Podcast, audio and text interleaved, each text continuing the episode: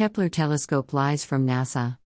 From H T T P colon slash slash w w w dot fixedearth dot com slash The claims. NASA's Kepler planet-hunting satellite reported on Wednesday that they had identified one thousand two hundred thirty-five possible planets orbiting other stars.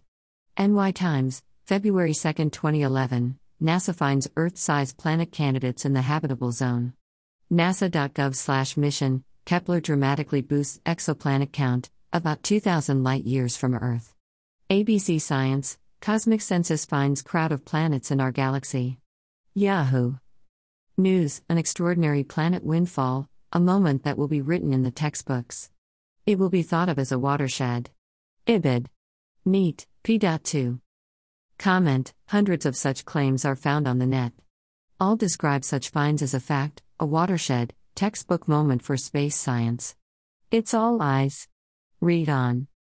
The overriding agenda behind the claims. At least five hundred million of those fifty billion Milky Way planets are in the zone where life could exist. Ibid.Yahoo, of the new exoplanet candidates, fifty-four are in the habitable zones, where temperatures should be moderate enough for liquid water. Ibid. Neat, SETI, Search for Extraterrestrial Intelligence Institute, folks joyfully join the chorus of praise with, a landslide of Kepler exoplanet candidates leads into sixteen-page coverage, H T T P colon slash slash science blogs dot com slash SETI slash ten eleven slash oh two slash SETI. Kepler has turned science fiction into today's reality, said NASA Administrator Charles Bolden. These discoveries underscore the importance of NASA's science missions, which consistently increase understanding of our place in the cosmos. Comment, NASA's agenda is unvarying. Their tax-funded billions every year remain wholly dedicated to their Origins program to find our cosmic roots. That program has established the alternate creation model of the Pharisee religion. NASA's explanation of how the Kepler telescope works. The Kepler telescope sees, lie, planets' footprints as it passes across the face of its parent star, just like a gnat flying past your computer screen will block a bit of light. Kepler, a space telescope, looks for planet signatures. How? By measuring tiny decreases in the brightness of stars caused by planets crossing in front of them, the stars. They see nothing. This is known as a transit. It's like looking at a headlight at a great distance and trying to sense the brightness change when a flea crosses the surface. Kepler, exoplanet, eleven is located circa two thousand light-years from Earth. Comment, two thousand light-years is about twelve thousand trillion miles. Got it?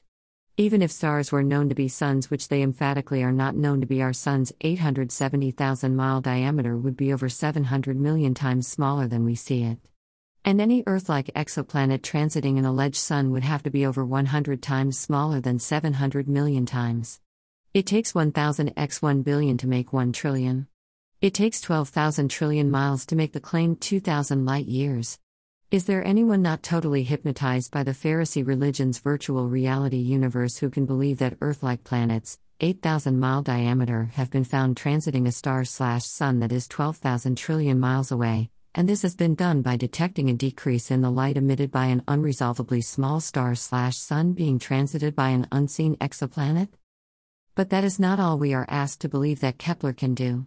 Additionally, we are told that Kepler can reveal from these unseen transits twelve thousand trillion miles away gravitational interference which enables it to calculate their, the exoplanets, masses and densities and confirm substantial envelopes of light gases.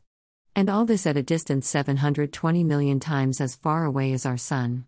Do we recognize an infinitely huge crock of awful when we see such claims, or, again, are we all hypnotized to the degree that we continue to call such profane and vain babbling science? Facts about telescopes falsify Kepler and all space science claims. If one could look through the two hundred inch, seventeen, telescope on Mount Palomar, one would see stars as nothing more than the same points of light you would see by simply walking outside and looking up. Why are stars the sole holdout in the resolution revolution up to now?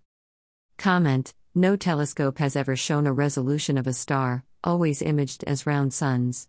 Stars are points of light. That's it. The rest is computer program lies, from the father of lies, John eight forty-four. Think of any star point of light you can see through the two hundred inch telescope as being the same size as you see by just looking up. Then imagine a speck about one hundred eight times smaller crossing a point of light with that diameter, and tell yourself that you believe the Kepler telescope can tell the speck has transited not because anything is seen exclamation mark but because it registers a change in the luminosity of a tiny point of light that is twelve thousand trillion miles away. And, oh yeah, it calculates the unseen speck's mass and density and confirms light gases. The gases are from NASA and they're not light.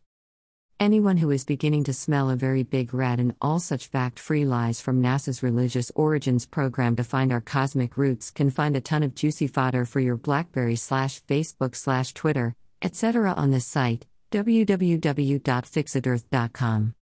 In addition to the wealth of information on phony telescopes, check out the Positional Astronomy Library with its one hundred eighty-five Big Bang-based routines for your computer. Find out what a farce infrared astronomy is.